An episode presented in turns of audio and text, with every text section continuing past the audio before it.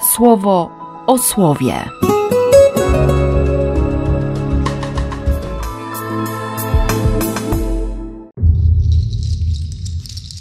Dwudziesty trzeci lutego, środa. Z listu świętego Jakuba. A teraz wy, którzy mówicie, dziś albo jutro udamy się do tego tam miasta i zostaniemy tam na rok, aby handlować i zarabiać, a którzy nie znacie jutra ani czym wasze życie, oparem, który na krótko się zjawia, a potem znika. Przeciwnie, powinniście mówić tak: Jeśli Pan zechce, to żyć będziemy, to zrobimy to lub tamto. A tymczasem wynosicie się w swoich przechwałkach. Każde takie wynoszenie się jest złe. Kto umie dobrze czynić, a nie czyni, grzeszy. Z Ewangelii według świętego Marka. Odezwał się do niego Jan: Nauczycielu, zobaczyliśmy kogoś, jak w Twoje imię usuwa demony. Zabranialiśmy mu więc, bo nie chodził z nami.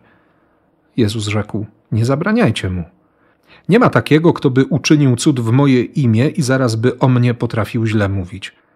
Kto nie jest przeciwny nam, jest po naszej stronie.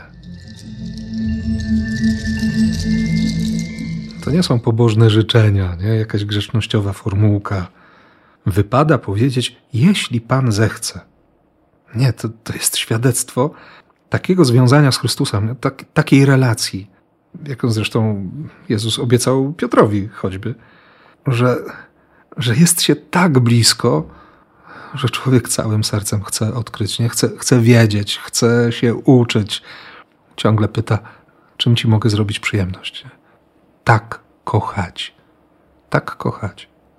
Miłość nie jest pyszna, a tymczasem wynosicie się w swoich przechwałkach. Nie, nie ta droga. Mieć takie związanie z Jezusem. Pewnie, że On doskonale wie, czego potrzebuje. I oczywiste jest, że chce o tym słyszeć ode mnie. Pewne jest, że nie mam często pojęcia, czego Bóg ode mnie oczekuje. I oczywiste jest, że mam go o to pytać. Czego chcesz? Myślę, że to jedno z istotniejszych pytań w miłości. Bo się można zdziwić. No tak jak Jan dzisiaj na przykład. Nie? Zobaczyliśmy kogoś, jak w Twoje imię usuwa demony. Zabranialiśmy mu. Nie chodził z nami. Nie, nie należy do towarzystwa Jezusowego i w związku z tym nie zabraniajcie. Kto nie jest przeciwny nam, jest po naszej stronie. A z drugiej strony Jezus też powie, kto nie jest ze mną, ten jest przeciwko mnie. Tyle, że jedno drugiego nie wyklucza. Bóg się nie ogranicza w łasce.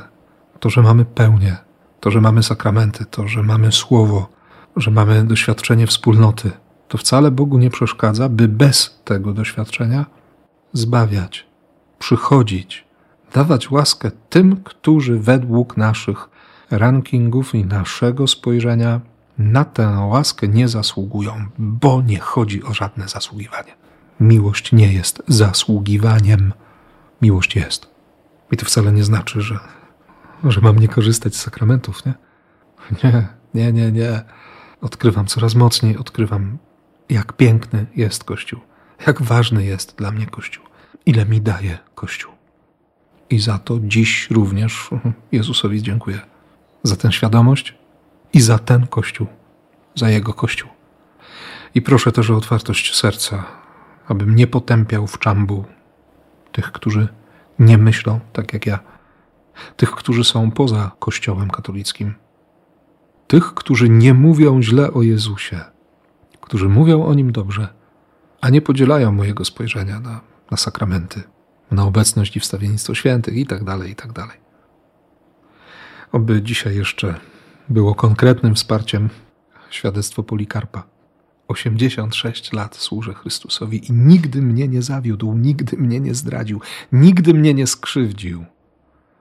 Obyśmy tak jak Polikarp byli przekonani o tym, że, że on naprawdę nas nie zdradził, że, że nie mamy go o co oskarżać, że to my mu dajemy powody, by nas zostawił, ale on tego nie zrobi.